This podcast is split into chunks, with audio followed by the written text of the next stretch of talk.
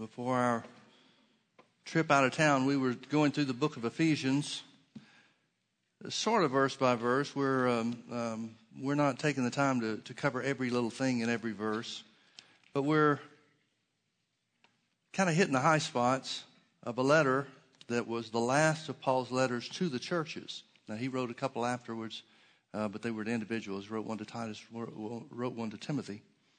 But um, this book was written, this letter was written about 62 AD. It was uh, right at the end of um, uh, what's recorded in the book of Acts, in Acts chapter 28, where it talks about the two years that Paul spent as, um, uh, uh, well, he was a prisoner, but it was really kind of a house arrest situation in Rome. Uh, and you remember the trouble that he had and the shipwreck and all the other things that happened on his uh, journey to Rome. But now he spends the last two years uh, that are uh, identified in the 28th chapter of the book of Acts, right at the end of the book of Acts. And, uh, and it's during that time that he writes this letter. Now, he writes uh, the, the letter to the Ephesians is a, is a, parallel letter to what he wrote to the Colossians.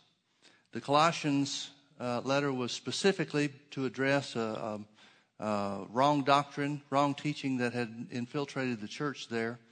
And, uh, and he covers some of the same themes, but not um, well, let me say it this way. He covers some, some of the same themes in Ephesians, the letter to the Ephesians, that he wrote to the uh, Colossians, but he does it in a general sense. He doesn't uh, address specifically wrong doctrine in the book in the church at Ephesus.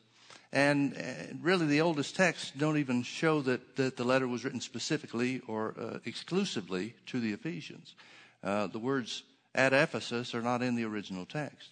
So this is a letter that Paul wrote that was a universal letter. It was something that was supposed to be or intended to be passed around from church to church. Uh, it would certainly include uh, the Ephesian church, but not exclusively to them. And as a result, Paul writes the, the letter to the Ephesians as, um, as kind of a big picture letter. He kind of steps back and says, This is what the church should look like, and here's what the church should do in the world. And so it's a, it's a very important um, instruction for us it's, uh, it's something that, that certainly stands the test of time because what the church was supposed to be in his day, the church is supposed to be in our day. So we're going to cover in chapter 3 the first uh, 13 verses. Don't worry, it's only two sentences. but we're going to cover the first 13 verses this morning and kind of hit the high spots of what Paul is talking about, about this present dispensation. So let's start in verse 1. For this cause, I, Paul, the prisoner of Jesus Christ for you Gentiles, if you have heard of the dispensation of the grace of God which is given me to youward, how that by revelation he has made known unto me the mystery, as I wrote before in a few words, whereby when you read you shall understand my knowledge in the mystery of Christ, which in other ages was not made known unto the sons of men as it is now revealed unto his holy apostles and prophets by the Spirit that the Gentiles should be fellow heirs and of the same body and partakers of his promise in Christ by the gospel, whereof I was made a minister according to the gift of the grace of God given unto me by the effectual working of his power. Unto me, who am less than the least of all saints, is this grace given, that I should preach among the Gentiles the unsearchable riches of Christ, and to make all men see what is the fellowship of the mystery which from the beginning of the world has been hid in God, who created all things by Jesus Christ, to the intent that now under the principalities and powers in heavenly places might be known by the church the manifold wisdom of God, according to the eternal purpose which he purposed in Christ Jesus our Lord, in whom we have boldness and access with confidence by the faith of him. That's all one sentence. Verse 13. Wherefore I desire that you faint not at my tribulations for you, which is your glory. Now, Paul starts off in chapter 3.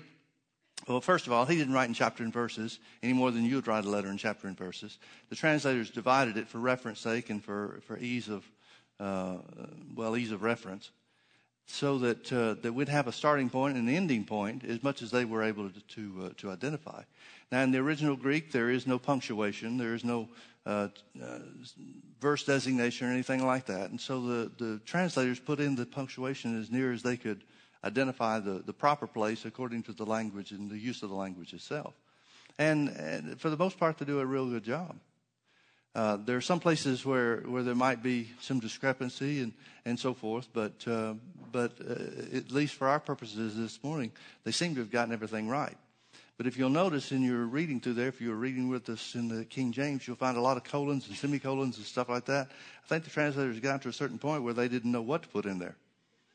Because Paul just keeps talking and talking and talking and talking and talking.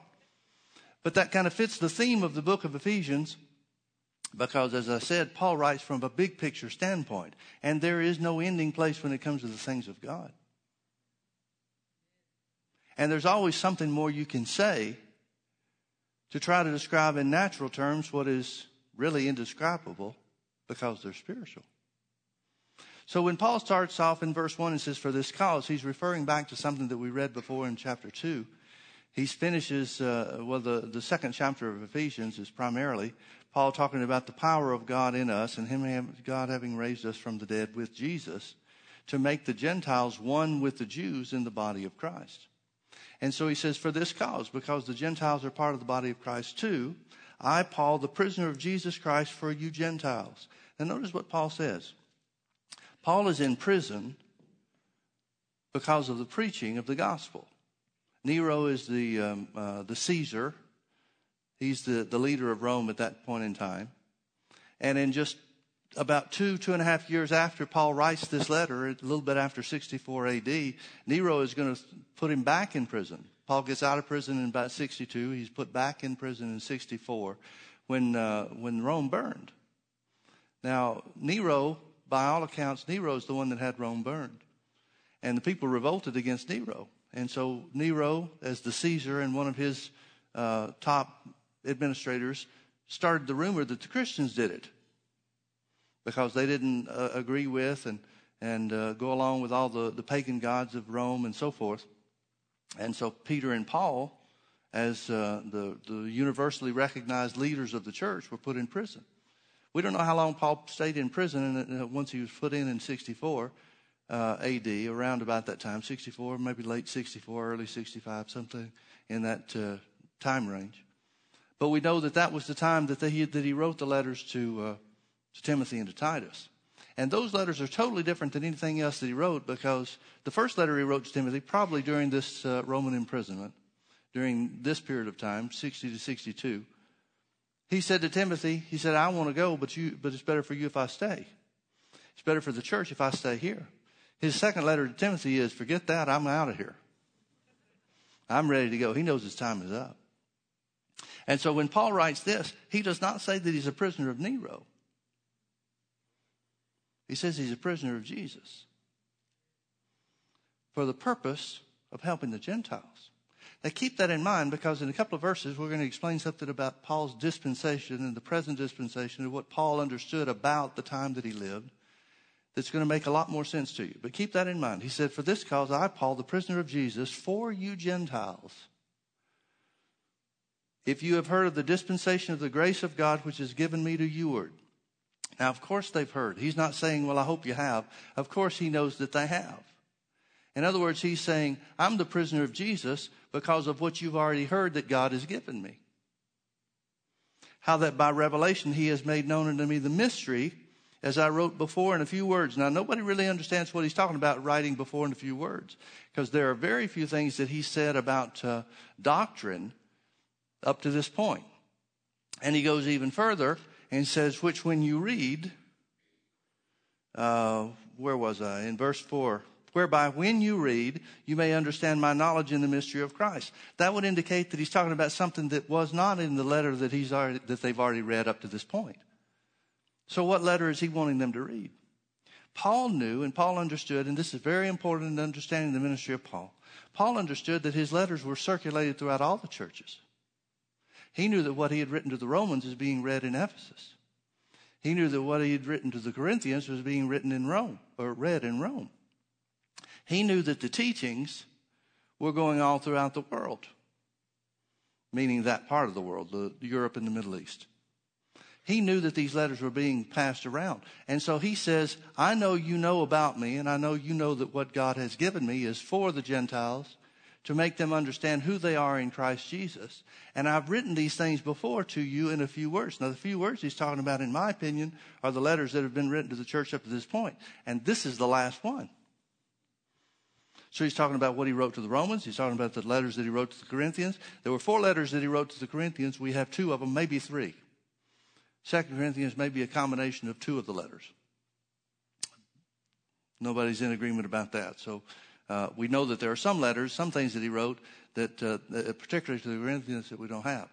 But he wrote letters to the Galatians. He knows that those have been read throughout the churches.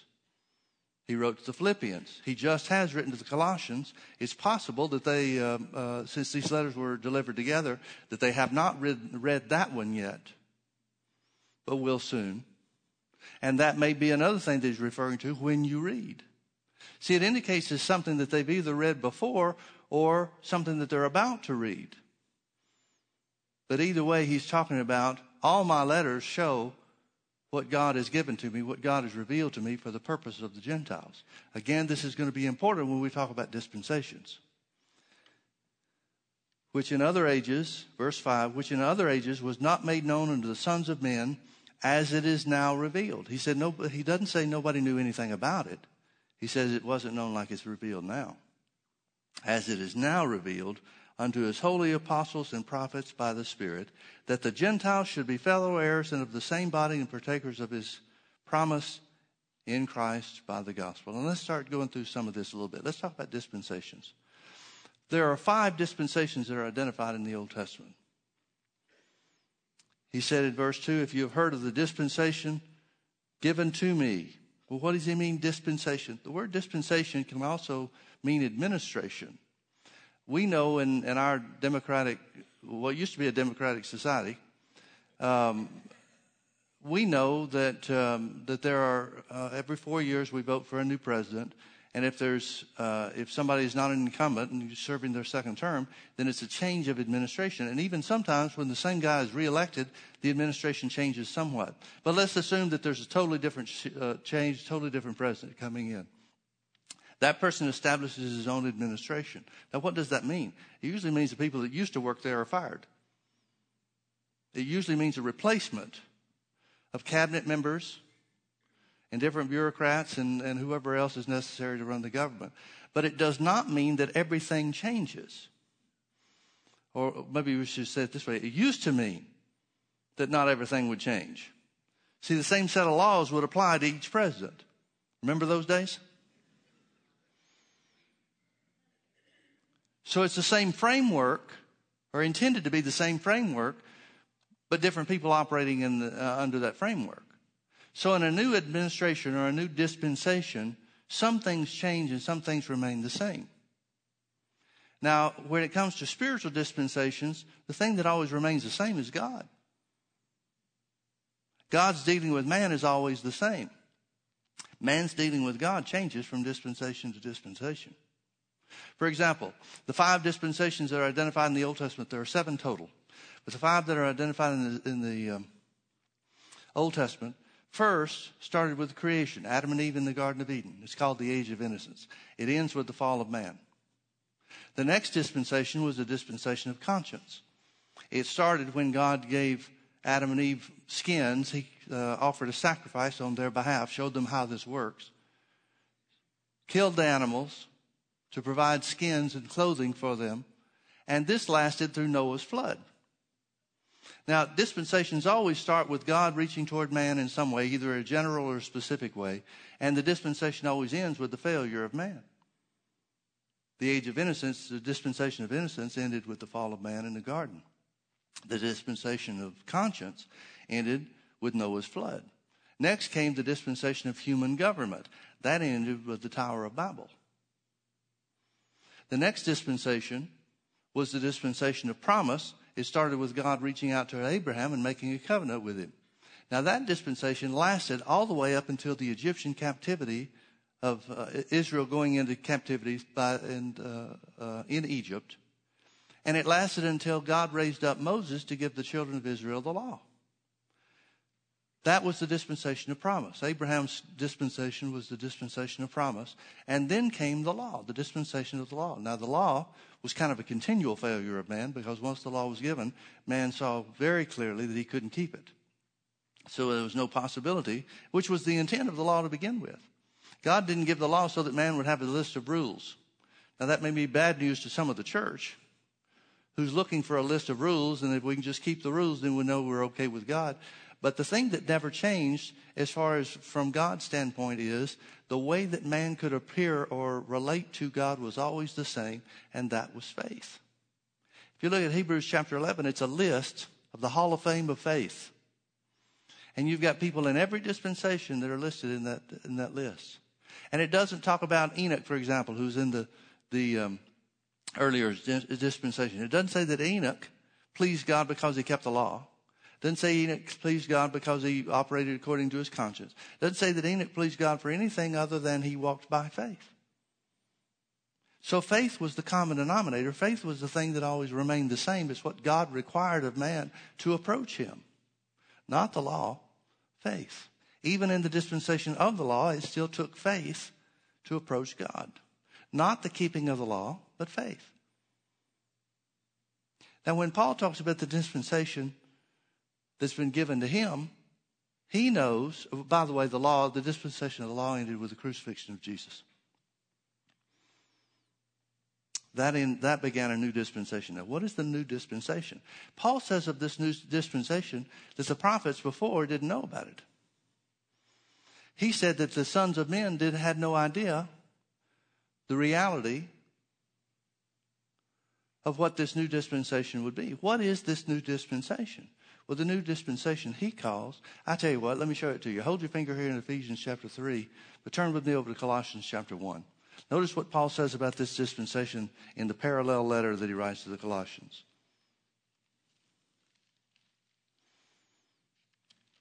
Colossians chapter 1, we'll start reading in verse uh, 25.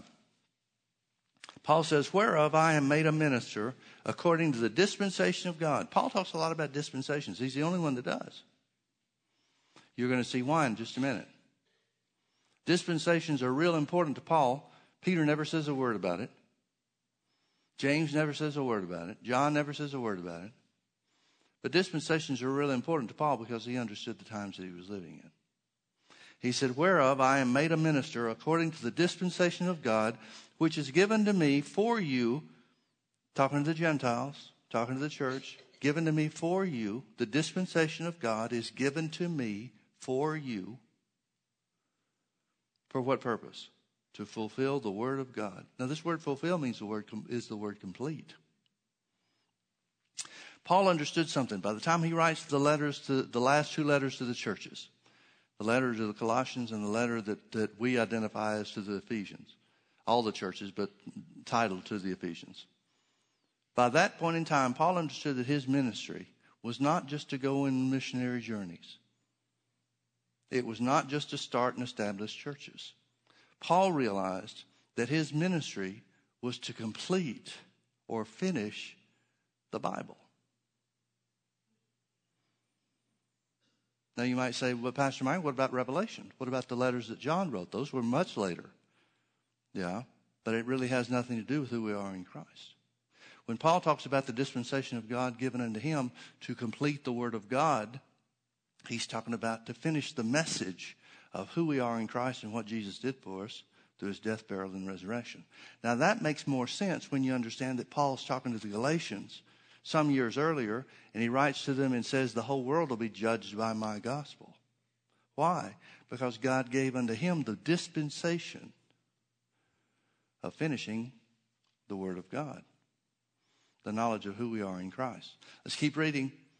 Verse 26, even the mystery, he calls this a mystery. Now, what is a mystery? A mystery is something that's hidden. Now, who is it hidden from? It was hidden from everybody prior to the dispensation that we're in now. Paul's revelation and Paul's teaching and Paul's letters are given to us to reveal the mystery.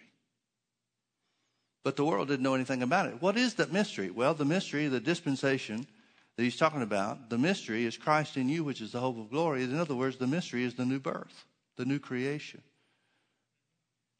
Now, you'll find in Ezekiel 36 and also in Isaiah that both of them refer in just a few very short scriptures to the new birth. But nobody understood what it was really going to be about. There was reference to it, there was an indication, there was something that pointed this direction, but there was no real understanding of it. That's why, well, I should give you the rest of the dispensations. The dispensation we're in now is the age of grace, the dispensation of grace, the church age, the age of the new creation. There's any number of titles you could give to it. Paul uses them all. And then the only other dispensation that's mentioned is, and there was a lot more information about this one in the Old Testament than there was the age of grace, that the final and seventh and final dispensation will be the millennium when Jesus comes and sets up his earthly kingdom on the earth. That's why the Jews kept coming to him and said, If you're the Messiah, are you going to restore the kingdom to Israel? Because they had, they had no clue about the age of grace. They had no clue about the church age. They thought that once the age of the law ended, the dispensation of the law ended with the Messiah, then the Messiah would set up his earthly kingdom for a thousand years here on the earth. That's why they kept questioning Jesus about, is this the time now that you're going to set up your earthly kingdom? Jesus kept saying, my kingdom is not of this world. Why? Because Jesus understood that there was a, there was a dispensation in between those two points that they were trying to connect. And it's the age of grace. That'll end when the church is removed from the earth. So let's keep reading verse 26. This is Colossians 1:26. Even the mystery which has been hid from ages and from generations but now is made manifest to who? To the world? No, to his saints.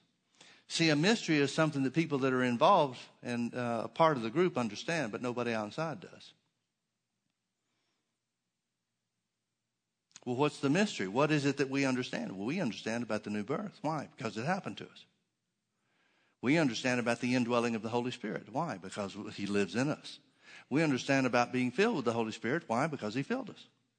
We understand about the gifts of the Spirit, not only through the knowledge that Paul brings us through the teaching of the Word, but because we've experienced these things.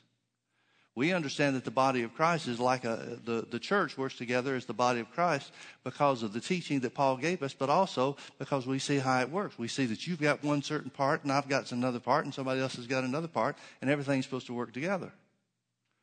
See, we understand these things because we're in. But nobody understood them before because nobody was in. Who could understand the new birth? Jesus tried to explain it to us. Uh, or tried to explain it to Nicodemus in John chapter 3. Except, said, except a man be born again, he cannot enter into the kingdom of heaven. Nicodemus says, What? Go back into your mother's womb to be born again? What are you talking about? Now, Nicodemus was a ruler of the Jews. He was knowledgeable in the Old Testament teaching. He was knowledgeable in the law and the prophets. He knew what the Old Testament said. And when Jesus starts talking about being born again, he's dumbfounded. Why? Because this is the mystery that was hid from the ages. We take it for granted. But it was God's mystery. It was his plan from the beginning. And you'll see as we go further into what Paul says, you'll see why it was such an important part and why it was so important. Verse 27 to whom God would make known to the saints, to whom God would make known what is the riches of the glory of this mystery among the Gentiles, which is Christ in you, the hope of glory. That's the new creation. Now turn back with me to Ephesians chapter 3. Let's pick up where we were. Paul says, Since you've heard of the dispensation of the grace of God which is given me to you, word. Notice he gave me, gave God, God gave Paul the dispensation, the assignment to deliver the word of God, the preaching of, the, of who we are in Christ, for the purpose of the Gentiles. Why the purpose of the Gentiles? Because God made both Jews and Gentiles a part of that new creation. And that's what the Jews never, even today, refuse to accept in large part. How that by revelation, let's read verse 3 again. How that by revelation he has made known unto me the mystery, as I wrote before in a few words. I think he's talking about the other letters written to the church. Whereby when you read, you may understand my knowledge in the mystery of Christ. Remember, Peter writing to the church says Paul writes about things that are hard to understand. Why? Because he's still thinking with a Jewish mindset. Paul was one of the, the um, Paul's conversion experience. You remember how he met Jesus on the road to Damascus? Ask yourself this why in the world did God go to so much trouble to reach Paul? Remember what Paul said about people that had, damaged and, and worked against his ministry. He said, Alexander the coppersmith has done me much harm. The Lord reward him according to his works. Why didn't Paul pray that God would do the same thing to Alexander that he did for him?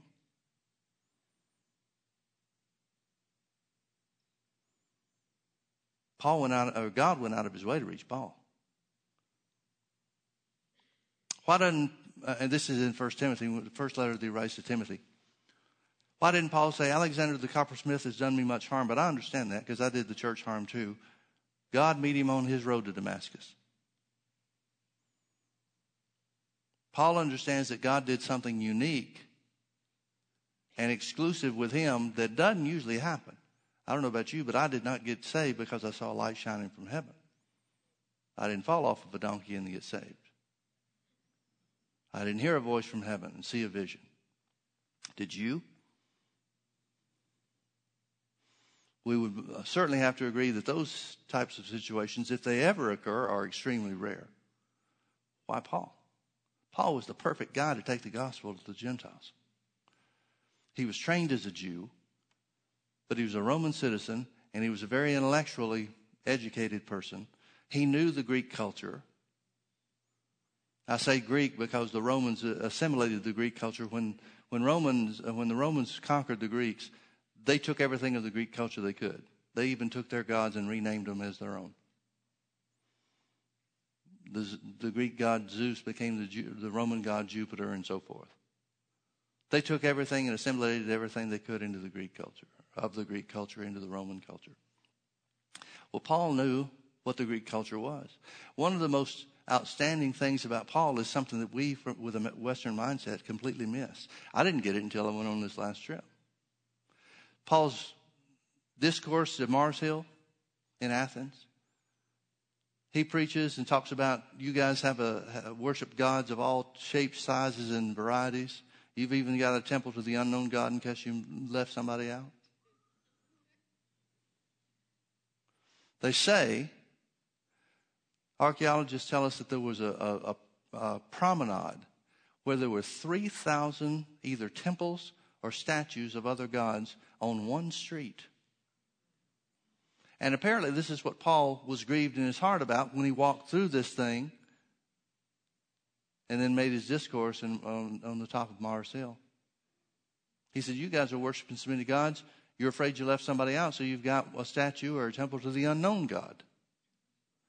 Well, he tries to tell them who, they, who God is. And he uses a lot of Greek literature, writings in Greek literature. We've, assumed, uh, we've assimilated some of the, the things that he says and, and uh, during that discourse, and we say, oh, wasn't that, wasn't that beautiful? Like, for example, in him we live and move and have our being.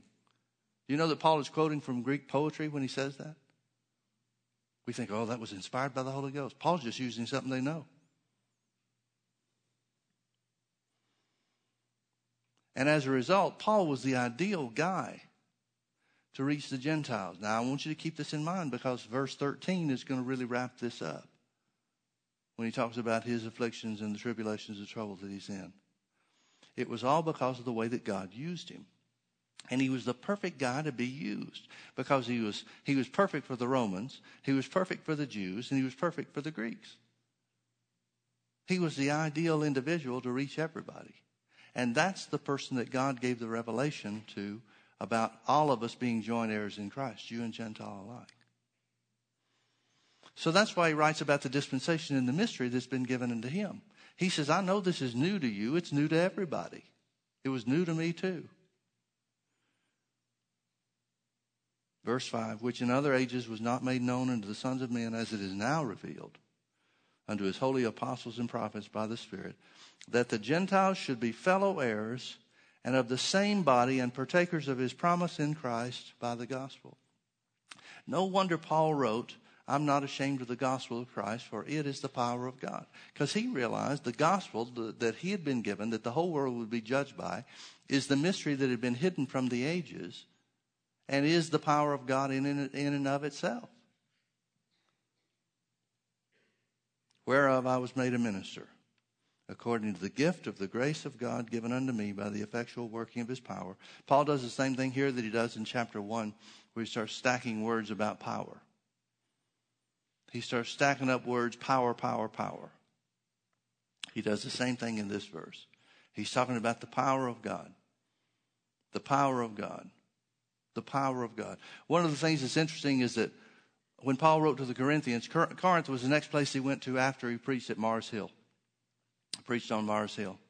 And, uh, and, and in theological circles, the, the, uh, the sermon on Mars Hill was, was magnificent because he incorporates things from the Greek culture, he incorporates things from the Old Testament, he incorporates new uh, creation theology. He just brings everything together. The problem is, it didn't work. He didn't get anybody saved. Everybody heard what he preached and said, Oh, wow, we're going to have to hear some more about this. That's what intellectuals usually do. People that hear the gospel on an intellectual level, most of the time they say, Well, we want to learn more. Paul talks about certain people that are always learning and never able to come to the knowledge of the truth. That's a picture of the intellectual. Well, I want to know more. Well, why aren't you satisfied with the truth? So when Paul goes to Corinth, he goes as a failure. He goes having accomplished nothing when he had one of the greatest audiences of his ministry experience in Athens on Mars Hill. So he goes to Corinth and he said, I determined not to know anything among you except Jesus and him crucified. In other words, I'm not going to try to be intellectual with you guys. Probably wouldn't have mattered. They weren't real smart to begin with. But he says specifically, immediately after, he talks about my first time with you. He writes this some years later. But he says, Remember my first time with you. I determined not to know anything among you except Jesus and Him crucified. Forget Greek culture. Forget sayings from the Greek poetry. Forget modern day writings that I could incorporate and show you how the, the mythology is similar to some of the ideas of God and faith and so forth. Forget about all that. The only thing I determined to know among you was Jesus and Him crucified, that your faith would not stand in the wisdom of men, that means the intellect of men, but only in the power of God. In other words, Paul seems to come to Corinth with the idea that, wow, I had one of the greatest audiences ever in Athens on Mars Hill, and nothing came as a result. Forget this stuff. I'm going back to showing them the power of God. People sometimes wonder what's going to make a change in the world that we're in. It's not going to be our preaching. It's not going to be how much we know. It's not going to be our ability to relate to the culture.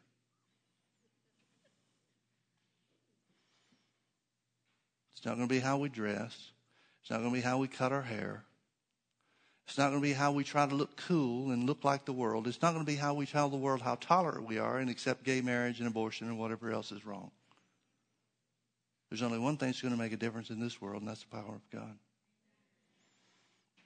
That's why our prayer should be for the power of God to be manifest. So many times we pray, Lord, bring people to our churches. For what? So we can show them how cool we are? So we can show them we're not so much different than you. You're living in sin. We try not to, but hey, we're all in this together which in a lot of ways is, the, is becoming the message of the church. We don't care if you're married, if you're involved in gay marriage. We don't care if you're in adultery. We don't care if you're in, in, in sin in some other way. That doesn't matter. Just come be part of our fellowship.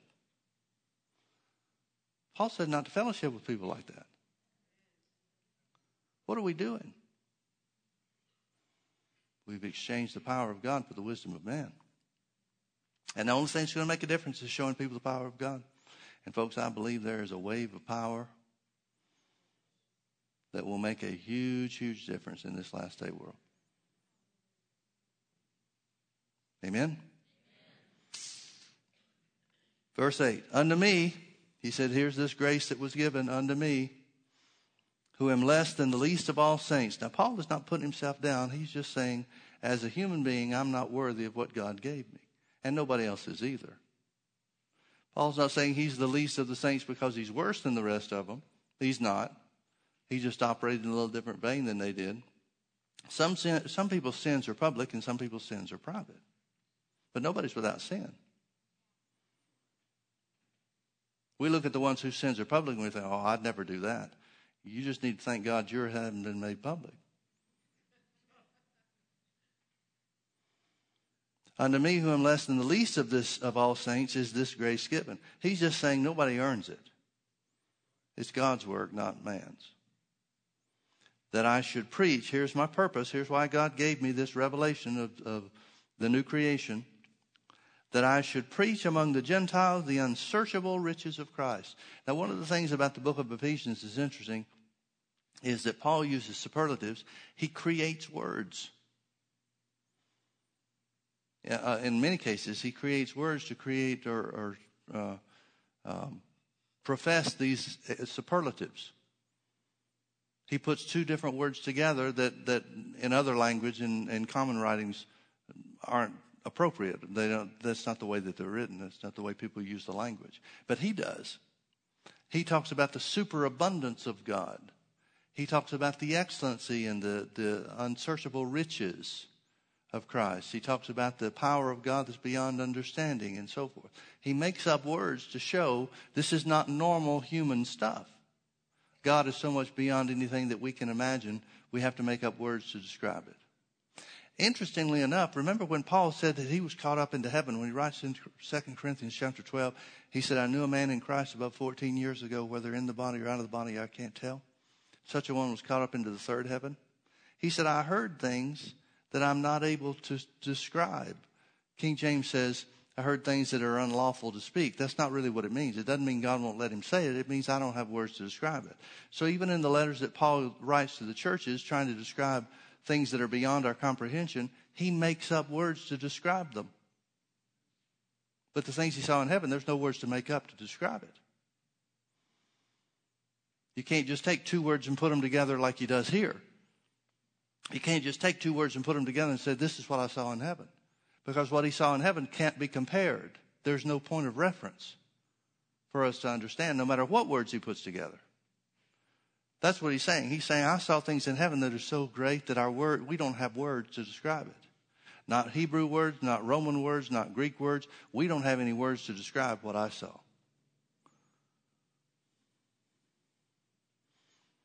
Verse 10. No, I skipped one. Verse 9. And to make all men see, here's what his dispensation is for. And to make all men see what is the fellowship of the mystery. Fellowship means partnership. It's also another word for administration. What is the fellowship of the mystery? What their part is in this new creation. To make all men see, Jews and Gentiles alike. To make all men see what is their part in this new creation, which from the beginning of the world has been hid in God. From the beginning of the world, this word world does not mean the earth. I'm sorry, it does not mean the, the world that we live in from Adam forward. It means the earth when it was created in the beginning. Genesis 1 1, in the beginning, God created the heaven and the earth. Verse 2 says, And the earth was, literally became without form and void. Something happened between Genesis 1 1 and Genesis 1 2 to take the earth, the heaven and the earth that God created in verse 1 to cause it to become without form and void because Isaiah 45 says that God did not create the world without form and void. So something happened. What was it during that period of time? Well, the Bible hints to us that some part during that period of time may not have been the, the total part, uh, the total explanation. But some part during that period of time, Satan had a kingdom here on the earth. He was operating under God's control and, and, in God's administration, God's organization. But then Satan rebelled and Satan destroyed the earth. It could very well have been that it was during that period of time, probably in my thinking, that during that period of time was when Satan rebelled against God, took a third of the angels with him in his rebellion, and was cast out of heaven to the earth. Well, what would be the effect of Satan as a fallen angel here on the earth that he was cast out to? Given enough time, he would destroy the earth like he's trying to do now. The thing that makes the difference between that age and this age is the church is the thing that's holding him back. Now keep that in mind because the next verse is going to point that out. So it says that this was God's plan to make all men see what is the fellowship of the mystery, the new creation, which from the beginning of the world has been hid in God, who created all things by Jesus Christ to this intent. Notice verse 10. This is so important. To this intent. To the intent that now, everybody say now, that now, the church age, this dispensation, the church here on the earth, believers, born again, recreated by the Spirit of God, to the intent that now unto the principalities and powers in heavenly places, now, when Paul refers to this, he doesn't mean just evil spirits, or just, he doesn't identify that he just means evil spirits. It could be the angels in heaven along with evil spirits. But he says to the intent that now, under the principalities and powers in heavenly places, might be known by the church. By the church is really better translated through the church. Known through the church the manifold wisdom of God according to the eternal purpose which he purposed in Christ Jesus our Lord. Here's what this means. It means that God's plan from the beginning, before he ever created the worlds, God's plan was that you and I would be born again, infused and indwelt by the Spirit of God, empowered in the name of Jesus to show the devil how smart God is. See, the devil has every right to operate here on the earth. Some people would say, well, Pastor Mike, aren't we going to pray for France? It's A little late. I sure hope they fix that workplace violence situation they've got going over there.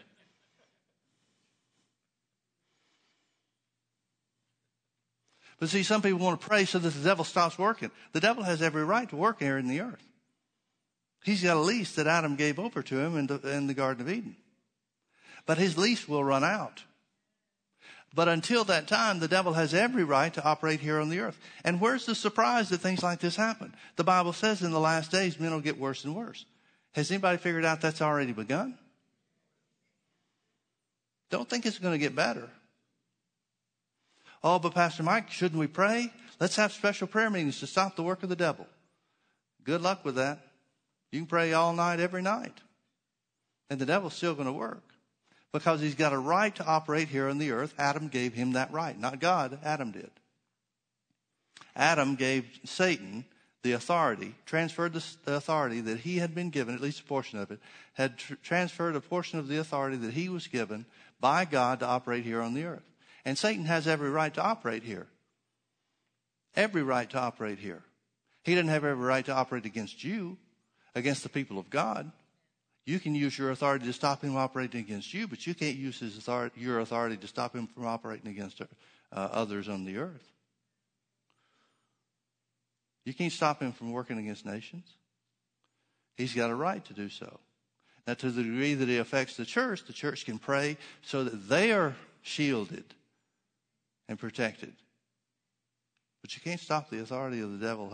The authority the devil has been given by Adam here on the earth. As such, men are going to get worse and worse, not better and better. Violence is going to increase, not decrease.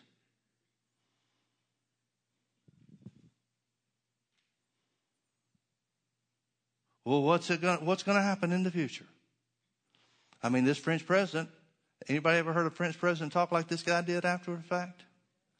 We're going to operate without pity, without mercy. Good. Have at it. Is it going to stop anything? No, it'll shift the focus, but it's not going to stop anything because men are going to get worse and worse. Well, what if the nations get together and destroy ISIS? Then it'll crop up under some other name, some other place. Because men are going to get worse and worse.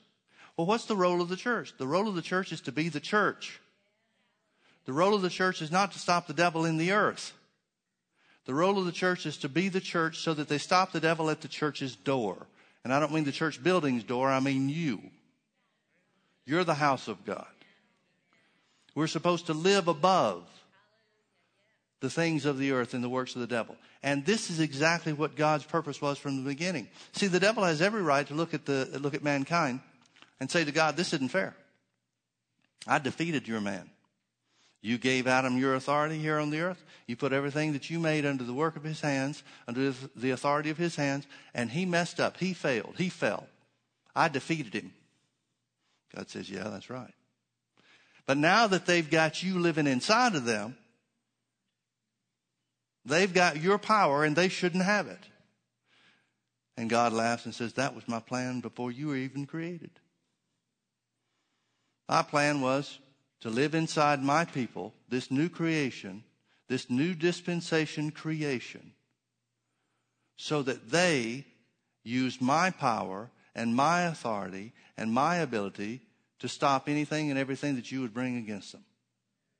And the Bible says that's so that God could show the, the manifold wisdom that was hid from the world from the ages. It was hid from the world, it was hid from the devil too. The Bible says about the devil, if he had known that Jesus would be raised from the dead, he never would have killed him. Don't ever think that the devil's as smart as God. The word that Paul uses here for manyfold literally means many colored. In other words, God has put the church here on the earth infused with His power, His life, His spirit, His power, and the name of Jesus, so that you are like a brilliant rainbow whenever you walk into the room. You walk into the devil's territory, you're like a shining light. You're like a diamond that, that reflects different colors, like a rainbow. The devil tries to tell you you're nothing, that you're worthless, that God has to let you into the family because Jesus died for the sins of the world, but he really didn't do it for you. If he'd known it was just you, he wouldn't have done it at all. And nothing could be further from the truth. He sees you shining like a brilliant light everywhere you go. You need to see yourself that same way. And that's exactly what Paul says by the Holy Ghost about you. Let me read it again. To the intent that now, under the principalities and powers in heavenly places, might be known by the church or through the church the manifold wisdom of God, the many colored wisdom of God, according to the eternal purpose which He purposed in Christ Jesus our Lord this was his eternal purpose. This was hidden from the world, from the foundations thereof. This is something that was hidden from every age. Adam didn't know about it in the Garden of Eden. Noah didn't know about it in his time. The people in the, the, the age of the dispensation of human government sure didn't know anything about it. Abraham didn't know anything about it. Moses didn't know anything about it. And it was only until only when Jesus came that somebody first starts talking about it, and the people he talked to about it didn't have a clue. But then after Jesus is raised from the dead, God picks a man named Paul. He says, I want you to tell people about this. And that's his, that's his ministry. That's his work. And that's what he does. And that was God's eternal purpose. And it was all wrapped up in Jesus. It was all wrapped up. You remember how the Bible says Jesus hated the shame of the cross? He withdrew from it and hated the shame of the cross. The cross signified man's failure, the end of the dispensation of law. But the resurrection, the resurrection. I've had people through the years saying, Pastor Mike, why, don't, why doesn't our church have crosses on it? Because the cross is a place of defeat. Now, I'm not saying you shouldn't wear a cross around your neck. I don't care what you do. But I don't want a cross in the church. And if there's any way that we could put a painting of, a, of, a, of an empty tomb in here, I'd be okay with that. Because it's not about the cross. The cross was a place of, of suffering. The cross was a place of defeat. The cross was a place where the devil had Jesus. That the devil had destroyed God's son on the earth. The devil knew who he was. And he thought he had him. But it was the resurrection that turned things around, not just the death of Jesus. Without the resurrection, there's no victory. And that was God's eternal purpose, and it was all wrapped up in Jesus. Now that brings us to verse 12. Because God's eternal purpose centered around Jesus, it was fulfilled in Jesus. Notice what it says we have because of Jesus. In whom we have boldness and access with confidence by the faith of Him. In other words, it means simply this it means that since God's eternal purpose was to have this new creation, this God man on the earth. I'm not talking about Jesus. Jesus was a God man on the earth too. I'm talking about you. God's eternal purpose, hidden from the ages, was that you would be his God man here on the earth. All man recreated by the Spirit. Since that was wrapped up in Jesus, it says, number one, you have access. And number two, it says you have faith or that you have boldness with all confidence. The word boldness means freedom of speech. Paul is writing a Roman term here, and it's something that every Roman citizen had in, the, in ancient Rome, what we know of as ancient Rome. One of the, um, uh, the rights guaranteed every man was freedom of speech. Every man had a right to say whatever he thought. He had no, there was no way that the government could come down, or legally anyway, I guess it happened, but, uh, but legally, it was prescribed for every Roman to be able to speak his mind and say what he thought or what he felt, no matter what. And the government was not supposed to be able to stop that. Remember when it was like that in our country? Now it's that way for everything except Christianity or some aspect of Christianity, pretty much. But anyway, freedom of speech is the thing that Paul says that we have. In other words, it says, because this eternal purpose was wrapped up in Jesus, finished in Jesus, and completed through his work of, that brought about the resurrection. It says, since that's the case, and you are now the God man, you should be able to, as Paul wrote to the Rome, uh, to the Hebrews, excuse me, Hebrews chapter 4, let us come boldly to the throne of grace. You shouldn't have to sneak in any back door. You shouldn't have to feel like you need to knock and make sure God's not busy before you come in. It's talking about you having complete access and boldness with confidence because of your faith in Christ Jesus. Yeah, but but but maybe my faith's not strong enough. Are you born again? That's the faith that we have by him that he's talking about. If you're born again, then you're the God man that he intended to create on the earth. Now, if we ever got a hold of that, we'd do the works of Jesus. If we ever got a hold of that. I read after men that were used of God in a great way. Smith Wigglesworth is one of my favorites. Wigglesworth used to go into a place and, and uh, people were the same then as they are now. He'd go into a place and people have heard about the, the miracles and the, the works of God that were operating through his ministry and stuff. And so everybody came in to see the show. And he said nearly everywhere that he encountered, he had to break through that barrier of unbelief that was coming from the people. They wanted it to be true. They're just like you and me. They wanted the power of God to be true. They wanted the healings and the miracles to be real. They wanted to see them. They wanted to experience them. But they had no experience with it, and so they didn't know what to do or how to do it. You only know what you know. And so he'd come into a place and work, usually have to work for a few days, teaching the word to get one person to believe. And then once he got one person to believe, then things would start happening throughout the meetings. But it took something to break through that. Well, it, during the time that he's breaking through and, and uh, reading after him, when he first started going into meetings and uh, churches in different places like that, he got real discouraged because it wouldn't work to begin with. He couldn't figure it out. And then he realized that what he has to do is he has to teach the word enough to inspire faith to break through the bubble, the barrier of unbelief. And then once that barrier of unbelief is broken, then things begin to flow and, and go work like crazy. I believe that's where we are in the last days.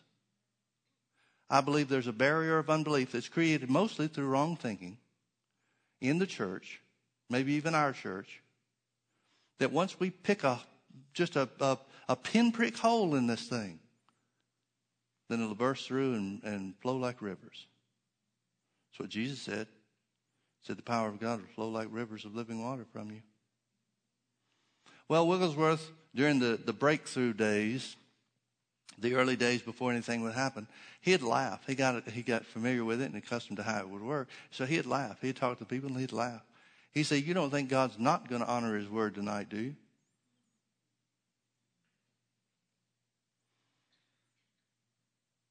See, there was a boldness that he had. Part of it came from experience. Part of it was the ministry that God gave him, but part of it was experience. See, there's a boldness that comes to experience. Have you ever noticed the prayer that the disciples prayed in Acts 4? after they were, Peter and John got the guy healed in uh, chapter 3. at the beautiful gate of the temple. And then they were taken prisoner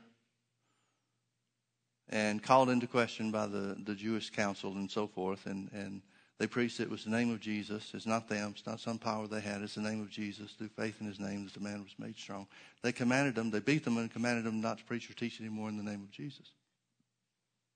Peter and John answered and said, Well, whether it's right in your sight for us to obey you or obey God, you decide. We're going to do what God told us to do. So they go back to their own company.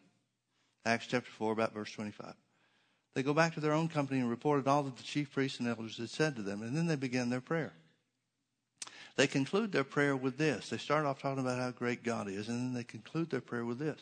They said, Now, Lord, grant unto thy servants that with all boldness we may speak your word by stretching forth your hand to heal, and that signs and wonders may be done in the name of thy holy child Jesus. In other words, he's saying, Give us boldness through experience. Give us boldness through the experience of seeing healings and miracles. that's a good prayer for today's church. See, we can have boldness through our knowledge of God honoring His Word. And that's a good thing to have. We can have boldness because of our faith in God's Word being true. That's a good thing to have. But it's a totally different thing to have boldness because you have experience in the healing and miracle working power of God. Totally different thing. That's what I'm looking for in the last days. See, I've got confidence that God's word's true. I'll hold fast to God's word no matter what. I don't care if I'm the last person on the earth that does, I'm there. Don't expect to be, but if it is, so what? But it's a totally different thing to have experience. I'd see Brother Hagin go into situations and lay hands on people that I was afraid to be around. I mean, they just the, the conditions just looked so big that, and, and even some of them were contagious. Brother Hagin go in laughing. I'd stand over in the corner and watch. Don't get too close, you know. Close enough to see, not close enough to catch. But he had a confidence, he had a boldness about him that was different than anything I'd ever seen. I grew up in the Baptist church. Nobody had confidence about anything.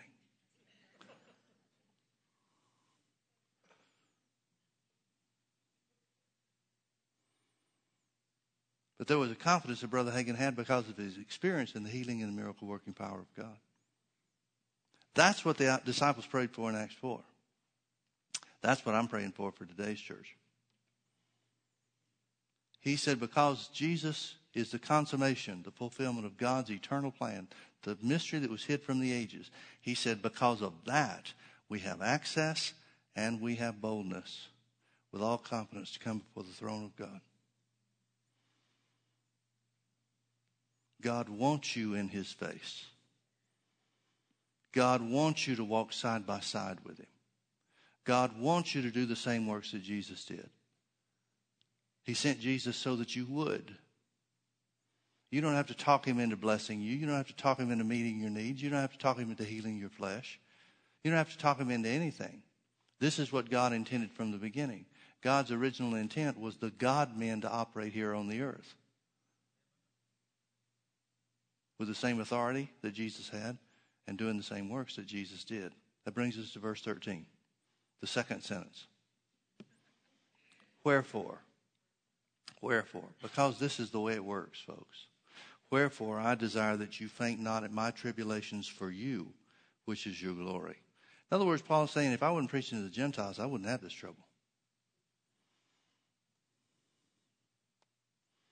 I wasn't preaching to the Gentiles, if the ministry that God gave me was not to show what this new creation dispensation was about, if my ministry was not to bring both Jews and Gentiles into the family of God, more, Jew, more Gentiles than Jews in Paul's case.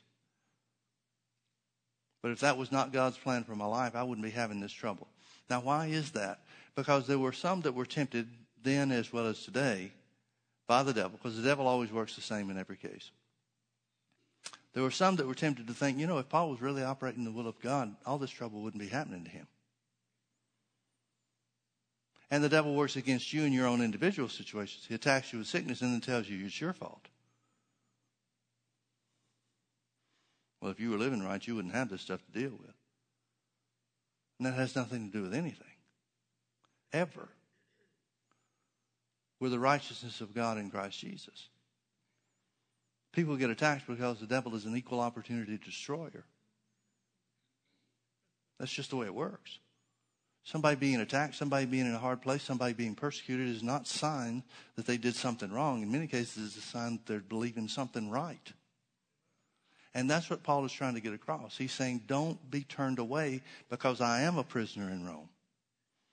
Don't be turned away because of the trouble that's come against me. Don't be turned away because of the things you've heard that I've experienced. I understand that that's a part of the ministry that I have. Now, Paul, apparently, Paul had to come to this understanding himself through a process because Paul prays, as he relates to us in 2 Corinthians chapter 12, Paul prays for this, this evil spirit that's working through people against him, usually the Jews, but working through people against him to stone him, to run, run him out of town, to imprison him, and so forth.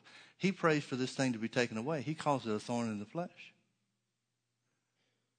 It's not sickness, it's persecution. He says so. He says, For this thing I besought the Lord three times that it, or literally he, would be taken away from me. There was a specific uh, demonic assignment, evil spirit assignment, apparently attached to Paul through the words that he uses and the way that he describes it, that would stir up trouble against him everywhere he goes. If you look at the book of Acts, there's only one town that he didn't get run out of. At least the first time he was there. Only one. Paul's pattern was to go into the town, find the synagogue, preach in the synagogue, then tell them about Jesus, get run out of town. That was his, that was his pattern.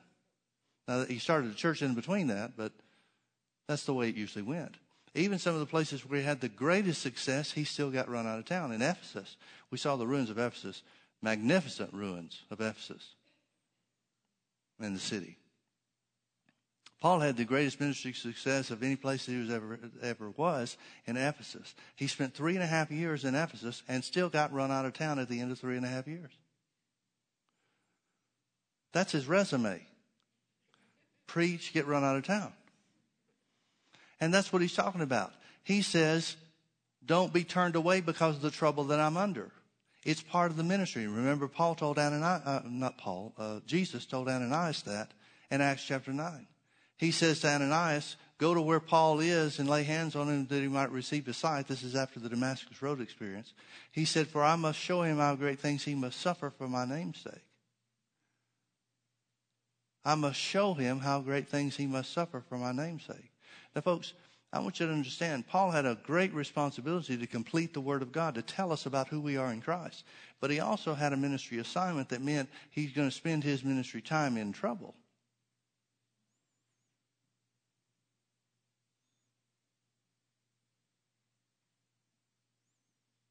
Not too many people sign up for that.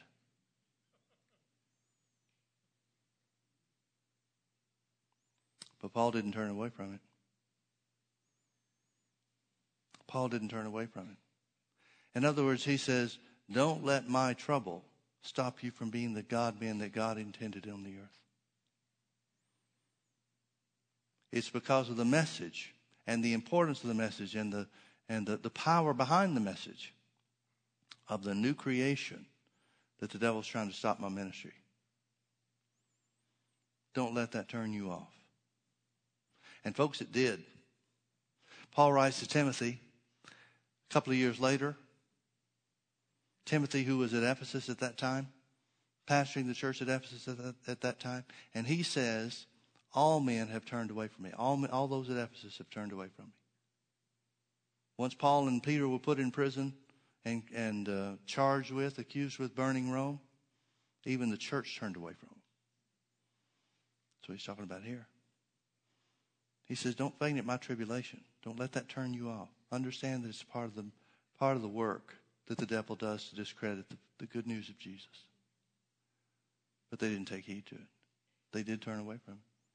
Paul said, All men have left me. You're the only one I've got. He said, On, Onesiphorus came and sought me out, but everybody else is gone. Except Luke and Timothy. At the end of Paul's ministry, with all the things that he did and all the miracles that he had, with the with laying the groundwork, he had three guys left at the end. Why? Because of the, the work the devil did trying to discredit him through persecution. Folks, you need to know that. We need to see this as a pattern for how the devil works because persecution will increase in the last days.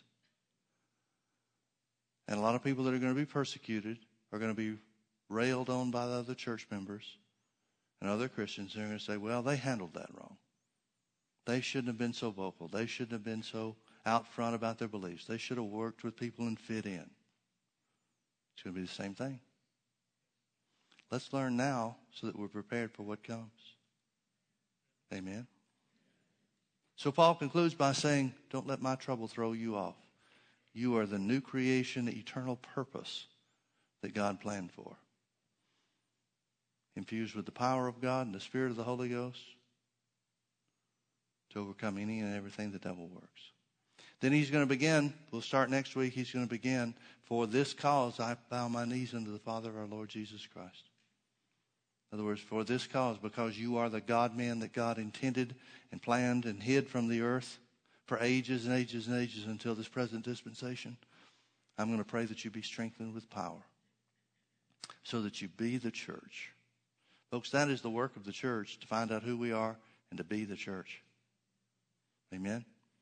Let's pray. Father, we thank you so much for your word. Thank you for who you've made us in Jesus. Father, I pray that you would strengthen us, even as Paul prayed for the church at Ephesus. That you would strengthen us to be endued with power from on high and conscious of the power of the Holy Ghost within us like never before. That we would stand strong in these last days. That we would be firm in our convictions. And as the work of the enemy increases more and more in the earth, that we would become stronger and stronger in who we are in Christ. Stronger and stronger about what is real and what is true and what is right. And that we would be infilled and fused with the love of God to display that love in a way like we've never known before. Father, we don't want to be known as the hard nosed church. We want to be known as the loving church that cannot be moved. Father, let it be so in us. Let it be so in us. Strengthen us with your power that we might know the love of Christ which passes knowledge. Father, we pray even as the early church prayed in Acts 4 that you would grant unto your servants boldness to speak your word by stretching forth your hand to heal. Give us boldness to experience, Lord. Thank you for boldness through knowledge. But we pray for boldness to experience. That salvation would rise as the tide and healings would flow like a river. We thank you, Father, for manifestations of the Holy Ghost, manifestations of revelation and of utterance and of power in us and among us. Not only in our services, Father, but in our, in our members that we would take the power of God with us when we leave this place. Father, your word says that the glory of the Lord shall be greater in the last days than in the former. Thank you, Lord, for showing us your goodness, your healing, and your miracle working mercy. Show us your glory, Lord, in Jesus' precious name. If you can agree with that, say amen. Amen. Amen. Amen. Hallelujah. I want to encourage you to do something this week. I want to encourage you to start seeing yourself as a God man or a God woman. Not just a human being who's saved, but as God's eternal purpose ordained. The mystery that's been revealed to you new creations filled with the power and the glory of God. Let's see how that changes our world. Amen? Amen. Well, God bless you. Thank you for being with us. And you're dismissed.